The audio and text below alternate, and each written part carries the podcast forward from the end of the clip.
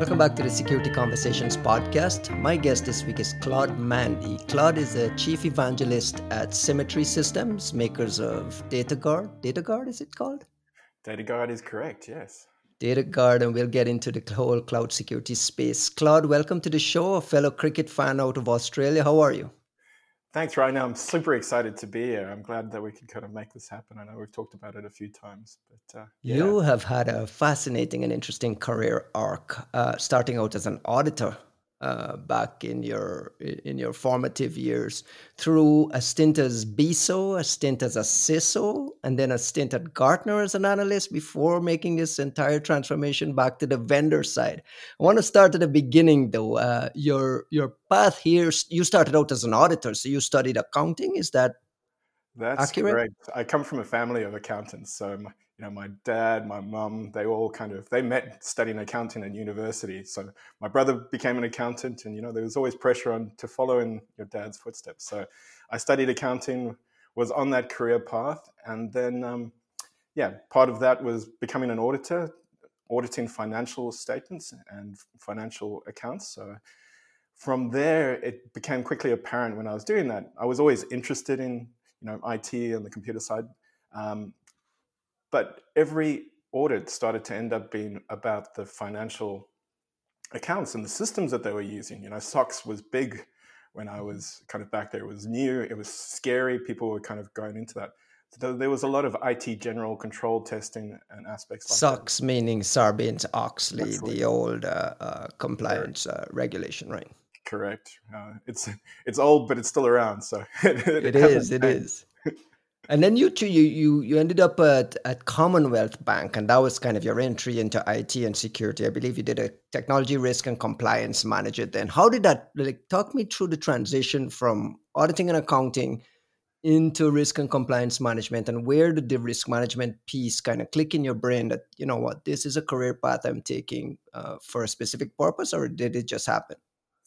It kind of just happened, but I think like everything, you kind of follow it and you trust trust your gut. And my gut back then was saying, you know, security is going to be the primary focus of a lot of auditing firms, primary focus of everything. And you know, I took the opportunities. I grew up in South Africa, so um, and then as part of that move to the Commonwealth Bank, it was a move internationally to, to kind of Australia. So it was always about taking these opportunities, and every kind of move in my career has been about what's the next skill I can add to my kind of toolkit? What what what interests me? What excites me? And kind of taking that that kind of path from that. So, you know, part of that was strategic. I thought security, IT risk, technology risk was going to be a big thing. Everything was going digital, and part of it was it interested me and excited me to to kind of get my my teeth into that and kind of understand it better. You did a stint also as a business information security officer there. What is a BISO? Like, help me understand what what what does that title mean, and and and is there any sort of preparation or connection between being a BISO and a CISO that is direct? Is there like a direct correlation there? Yeah. Do, do you want the cheeky answer? Because um, you know, BISOs are the the kind of kicking the, uh, the kind of damper between the security teams and business units that are, are really are the, the primary front line of, of everything in a business. So within a bank like Commonwealth Bank, it was facing into those different business units. So that's where the business comes from it, right? You're focusing on a specific business line, not necessarily into that next evolution of the products they support, but the business line. And you're there to represent security, but you're also there to take in that guidance from the actual business units themselves. What are they doing so you can build your security strategy specific to that? Uh, to that business unit because every business unit in a multinational, multi conglomerate, multi product line thing like a bank is different. So you have to really kind of understand the business. Um, so part of that is I was well suited for that because I can speak the language of the business, understood what they were doing from my financial and accounting background. You know, money matters, and then you actually have audited some of these businesses like banks like insurance companies that are parts of the, these banks in australia. And we're talking about the mid 2000s right? So there isn't a cloud sprawl yet. There isn't digital sprawl yet. Can you share a little bit about what the technology landscape looked like at the time? And you know right around uh, I don't know how much longer uh, it was before you took on a CISO role to like be a head of security. I believe it was at an insurance company. Uh, talk a little bit about like the stack and what the landscape looked like at the time. Yeah, most at that point, I was actually fortunate. The CIO at Commonwealth Bank uh, was a a very progressive uh, CIO called Michael Harte, and he was probably the first adopter of the cloud in Australia. He was heavily progressive. He was wanting to, to kind of push everyone to, to kind of work towards that. So I actually saw the transformation of a, a bank trying to adopt the cloud for the first time and try to adopt not just the public cloud at that point because we had heavy regulations, but you know private cloud, building that that virtualized uh, infrastructure internally and kind of working through that, um, and then looking at ways to orchestrate that and automate it. So I kind of at Commonwealth Bank, I saw that full remit from you know heavily on premise.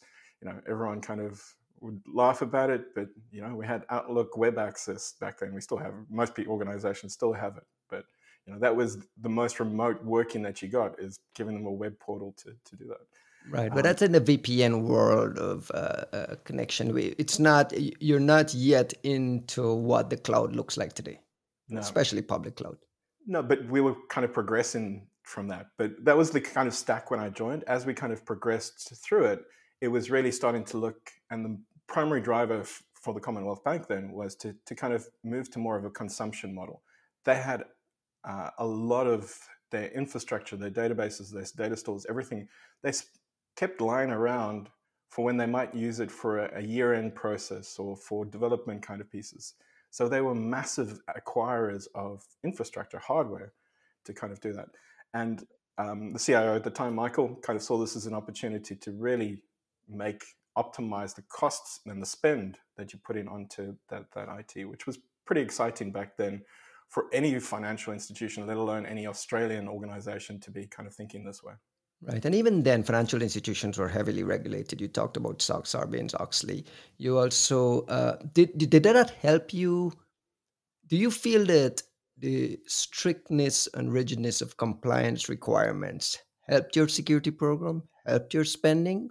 Or do you feel like when you look back and, and, and take like a whole top down look, you were checkboxing things, you were doing things for checkboxes rather than securing the organization? It's that age old argument. Can you give me a sense from your experience if you felt like being heavily regulated really, really did help you actually stay secure rather than, you know, checkbox secure?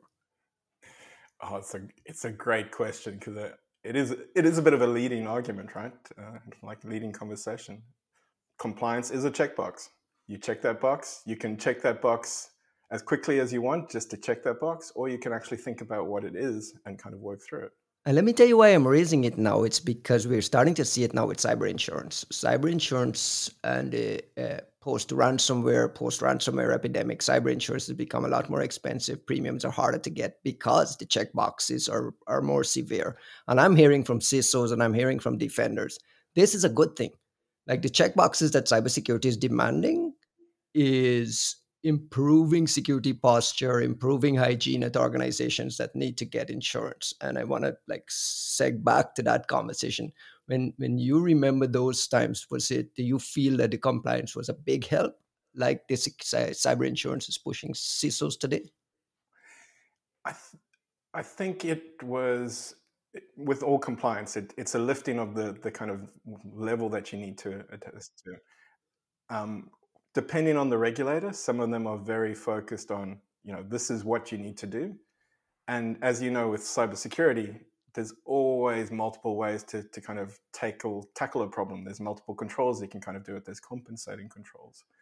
Um, so it allows you to think. Compliance forces you to think about why why is a regulator wanting this control? Why do they want this box checked? Um, if you don't think about why they want the box checked, then you kind of lose your way and you just become the compliance driven centric pieces. And for a lot of organization, that's what they need. They need someone to say, you have to do this because you have to do this rather than right. somebody to answer the why or understand the why of it. Yeah. And even in today's kind of realm for, for CISOs, a lot of what they kind of focus on in their strategies and for um, the acquisition of controls, it's driven by compliance, right? The starting point is you need this because X X demands it, or our customers are going to demand it and they want you to comply with this requ- kind of requirement. So there's definitely a role to play.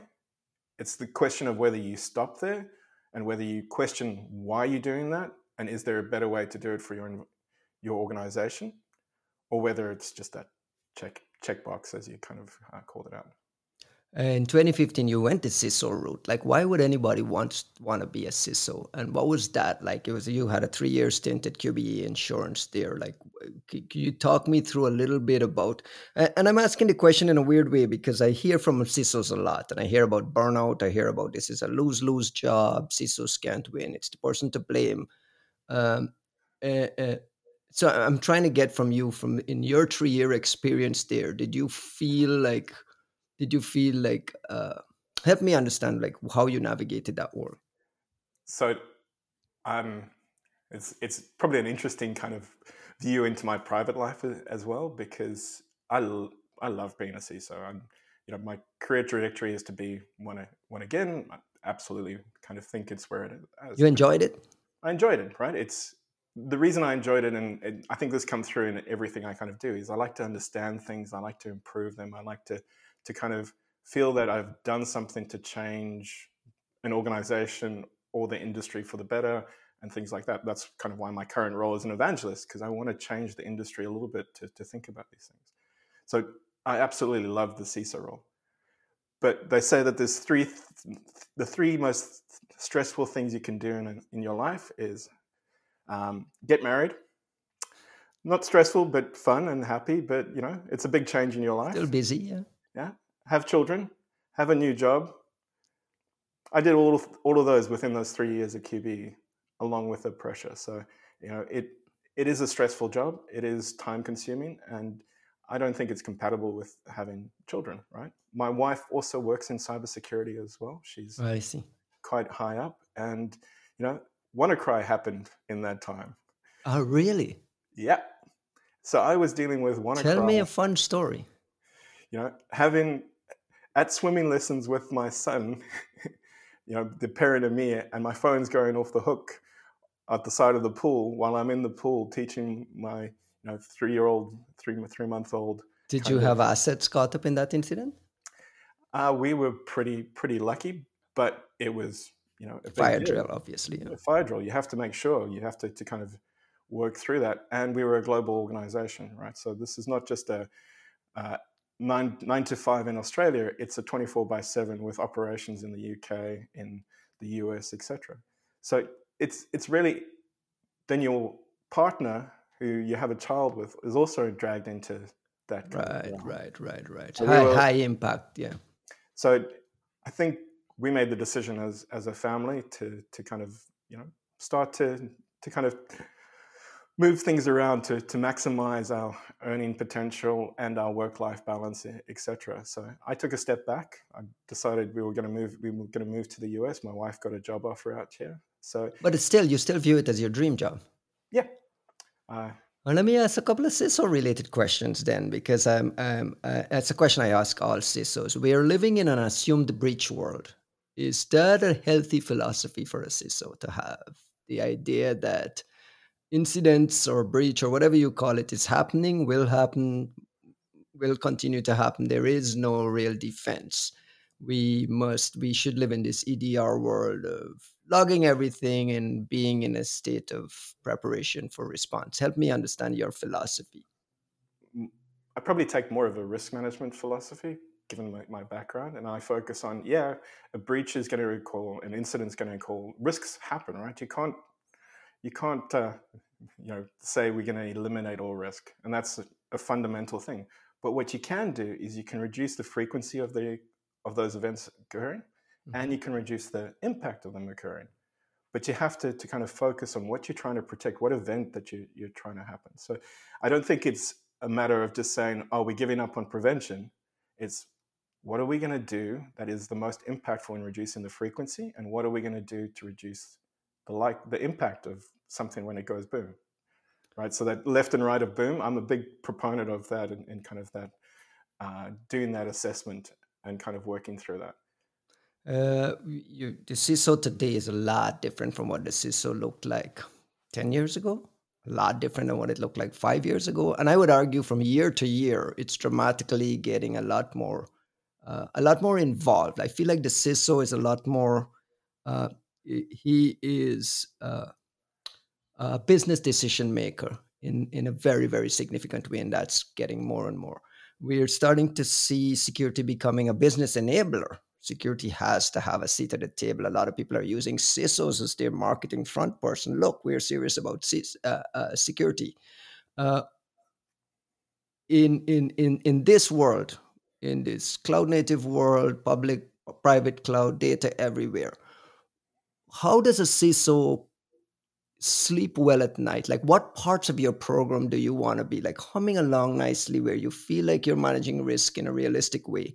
help me understand how you how you view setting up a security program to make sure these specific things are in in order first it's for me it always starts with governance right you're there as an officer of the organization but that means that you're entitled to make decisions but you need to make that for considering the whole organization you're not there to make the best decision for security you're there to make the best security decision for your organization. And that requires getting multiple inputs, actually putting these in decisions and weighing up the pros and cons. So with everything, I kind of say, you know, you need to, to make that those decisions that the security decisions that you're making defensible. And that make, means governance, involving the right people in your organization.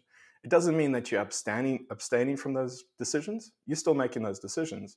You're just making sure that they're defensible. Like, did you get the viewpoint of the CEO? Did you actually cost it and, and kind of say, this is going to cost us X and this is what the output of that is? You can't do any of that without governance in place. Are those conversations getting easier with your CEOs, with your management team, with your board of directors? Uh, uh, like proper and uh, uh, adequate investment and sponsorship of security programs? Do you feel like in your world and in your circle it's getting better? Uh, I would love to say yes, but I don't think so. I think it's the most effective thing that I've seen everywhere is benchmarking. Um, you know, going to your board and saying, "Well, everyone else is spending on this, we should too," and they go, "Oh, I don't want to be the one that doesn't spend on it." Or compliance, going back to that first question, we need to do this because the regulation says we need to do. Right, but spending is growing, and I, I, I at least based on everything we're seeing, um, uh, it looks like security spending is growing, which segues into like data security and your data security business. Uh, you are at Symmetry Systems, uh, have already built and deployed a data security posture management prod- product. A lot of DSPM, data security posture management vendors out there. Uh, I want to seg into, I, I, got a couple of questions for you. Uh, if you could just kind of put on your Gartner hat uh, your ex Gartner hat. We haven't gone into your world there yet, but you spent a couple of years at Gartner kind of looking around the industry and helping vendors and helping CISOs understand the ecosystem. What is DSPM? Let's start right there. Like, how does it diff- How is it different from say DLP or any of the other aspects of cloud data security? Yeah, it's it's probably worth starting with security posture management, and then you know if you look at Sounil, Yu's cybersecurity, um, cyber defense, cyber defense matrix. matrix. Yeah. Um, you know, security posture management across all those layers is basically identifying what controls that you have, what your attack surface is, and what your blast radius is if you don't have that control. And that's the way I, I like to think of it. So data security is really focused on that data layer across um, that, that matrix. What I, what I think when Gartner came up with this term, it is did originate in Gartner, so it's kind of going back to my days. I wasn't involved, but uh, I was watching from the sidelines as you know this kind of emergence of security posture for cloud, security posture for data, uh, kind of uh, originated. And Symmetry was driving a lot of that, right? They were the first um, that were kind of named as a DSPM in the cool vendors um, in April last year. And that, I think, triggered this interest in it. But in terms of what data security posture management, it's really providing insights into how at risk your data is. Where, what is it? Where is your data? What data do you have? Um, who has access to it, right? The first control that you always wrap around control uh, around data is your identity and access management. But then you also have all those compliance requirements. Is it encrypted at rest? Is it encrypted in transit, etc.? So you kind of have to also know what people are doing with that data to, to really protect it. So and it, DSPM answers all those problems for uh, for a customer. It provides the insights insights to answer it, right? So you're never going to be able to tell exactly what data within in a database is from an external perspective, but you can discover it. You can classify and identify it if they're classifiable pieces. But then it also pulls in that information about what are the permissions, who has access to it, and then what are they doing it. So, kind of, it's the combination of database activity monitoring, DLP, CIEM, the cloud uh, infrastructure and entitlement management, into um, a single platform. And being able to do that at scale across multiple clouds, multiple data stores is is kind of what excited me in, in, kind of joining them for the first time. I was like, this this has opportunities to really change the way that we approach cybersecurity generally. It's fascinating to me because this kind of level of visibility and granular visibility into identities and, and data flowing through data stores and so on popped into my head when I read the Mudge papers, the Twitter whistleblowing papers about just how developers had access to production stuff and they didn't know who had visibility into where. Is this the kind of uh, tool slash product that's meant to help address some of those issues that we read about in the Twitter papers? Yeah, absolutely. It's and it's not just specific to a tech company. It's every organization, right? Um, they're if you ask anyone, do you know where data is? The the best answer that they can come up with is, you know, we we kind of took our privacy team and we did a data flow exercise manually or through a system that said, well, we think this data passes that but they don't actually look at the operations of what's been read, what's been deleted, what's actually happening to the data itself. It's all, you know, kind of the old GRC kind of pieces. They're putting blocks together and, and assuming that's right because that's their mental understanding of what actually happened. You know, I use the mental model of the map is not the territory. Right? You can draw right, a map right. of you can draw a map of what data happens within your environment, but when you get down to the, the granular detail of what's happening, you kind of find all kinds of interesting things. You know, third parties that have read access to your data where they should just be reading logs. Yeah, like, ex-employees, ex-employees gone, and uh, identities and data and, and permission still sitting around.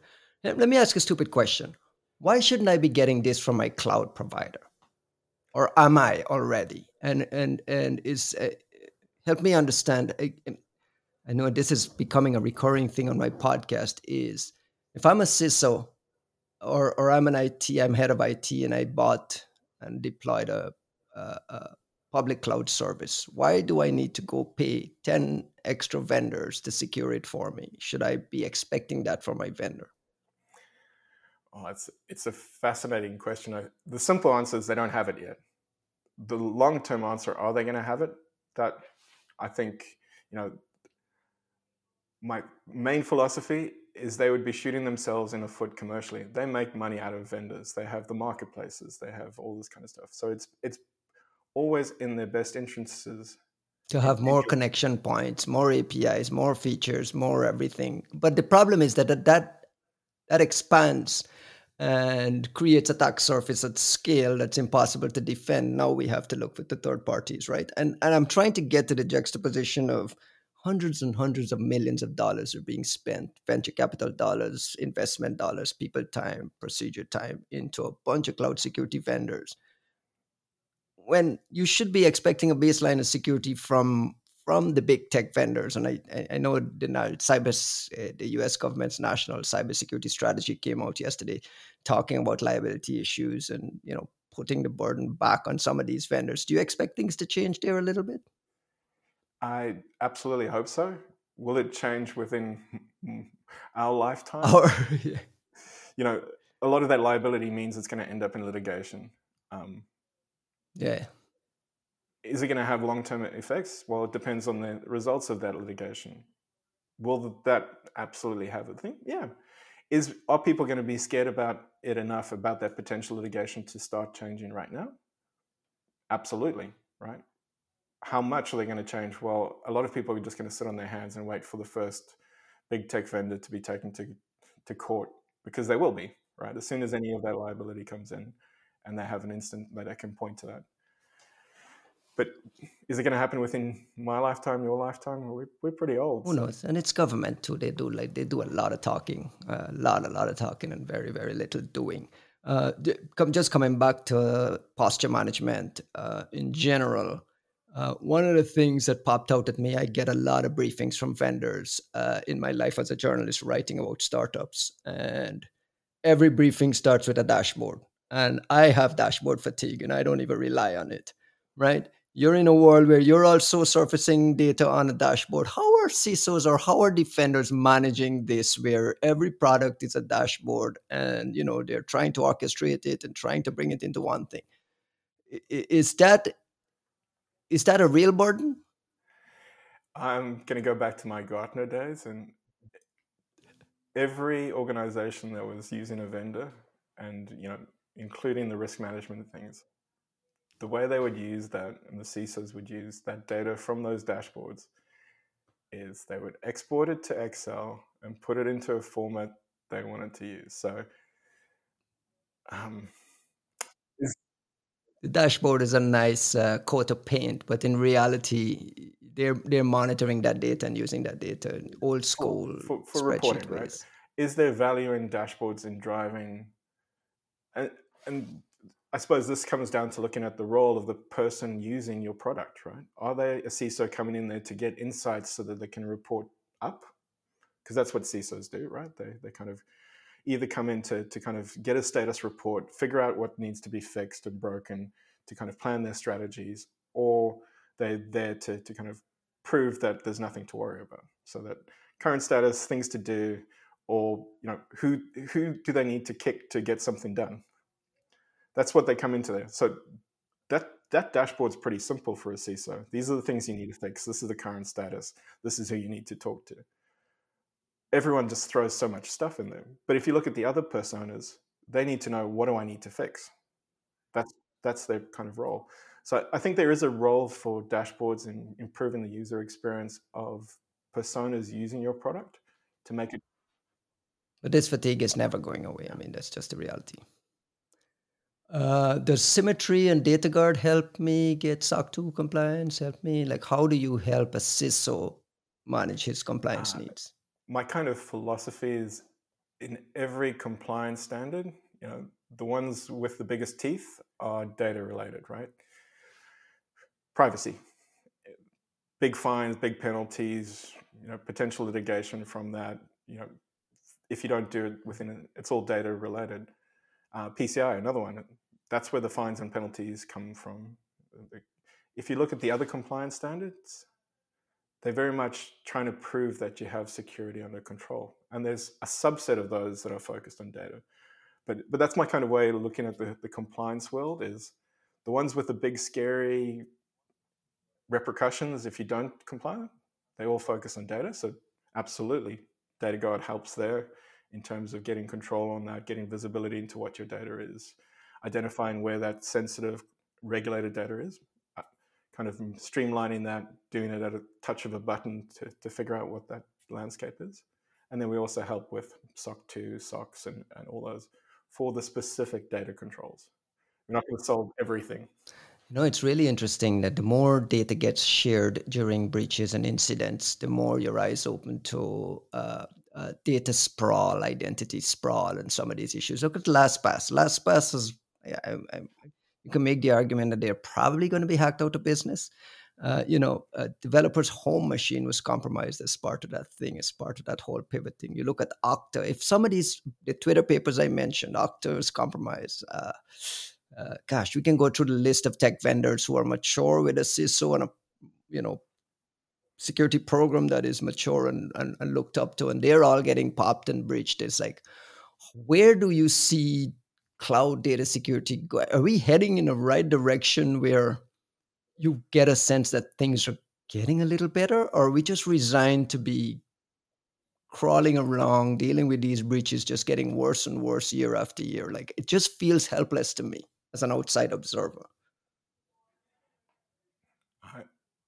I, am a bit more positive.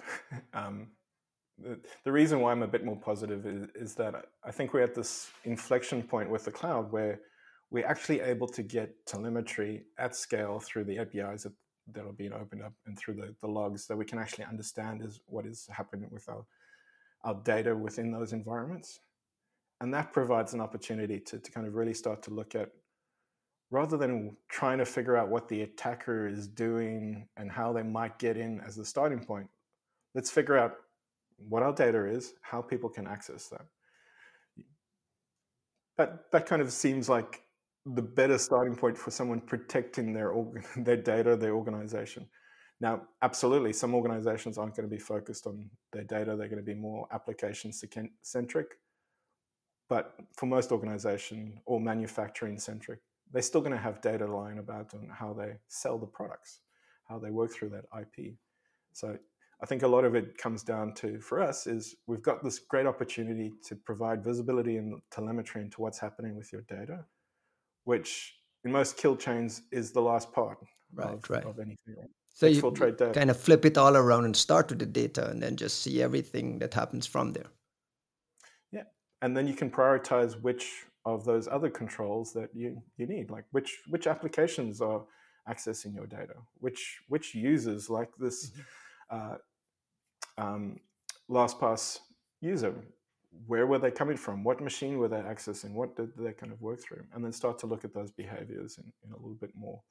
That. So that's that's kind of what's driving a lot of our positioning of saying data centric security strategies are going to be hopefully tackling this problem. Maybe we ta- chat in a couple of uh, years and we kind of see if it you, you feel a little bit better about the future of, of security as a result. I don't know. I'm, I've been writing about security for 21 years. And I was looking back at a few articles I wrote in the last, let's say this year, in 2023. I could just change the date and change the name of the company and nothing would change. And it feels like, I don't know, I talk to a lot of CISOs as well, and they feel like, yeah, it's just a risk management thing. I can just manage as much risk as I can, and I can understand that I can absorb some of the risk over there. There's no such thing as like security. Like the idea of securing an organization is just kind of like a, a, a weird mindset and, and, and, in the real world and, and let me let me let me close the question and let me close the thought and the question this way you're an evangelist there your job is to be, basically help CISOs help defenders understand how data, where data is, how it's flowing through, what are all these risks, and so on. Do you feel your message is catching on? Or are CISOs or defenders or developers or everyone in that ecosystem getting a sense for the severity of the, the, the issue at hand? And, and, and do we feel like we have shoulders to the wheel, everyone bracing in the right direction? Or are we just kind of like circling the wagons here? I don't know. Uh, I think part of my role is exactly that. I, I don't think we've got that inflection point across the industry where they're, they're working through that. There is a lot of, as you've seen with the number of vendors, there's a lot of belief by in this category. Yeah, I mean it's in this yeah. category, right? Um, what has to happen before we can kind of say I, I don't need to evangelize data security posturement or data centric security is people need to start demonstrating that it has had actionable you know improvements. Right. The case studies need to come through. They need to, to kind of and it's not just showing that we've identified one you know we had a threat researcher write something and we found this issue. It's actually making changes to the whole environment and the industry as a whole. Right. I, are we at that point no i mean it's it's still there's big investment happening in it. We need to actually get the customers who believe in this to actually demonstrate that it works for their environment. That's that's kind of the next step in that evolution for me.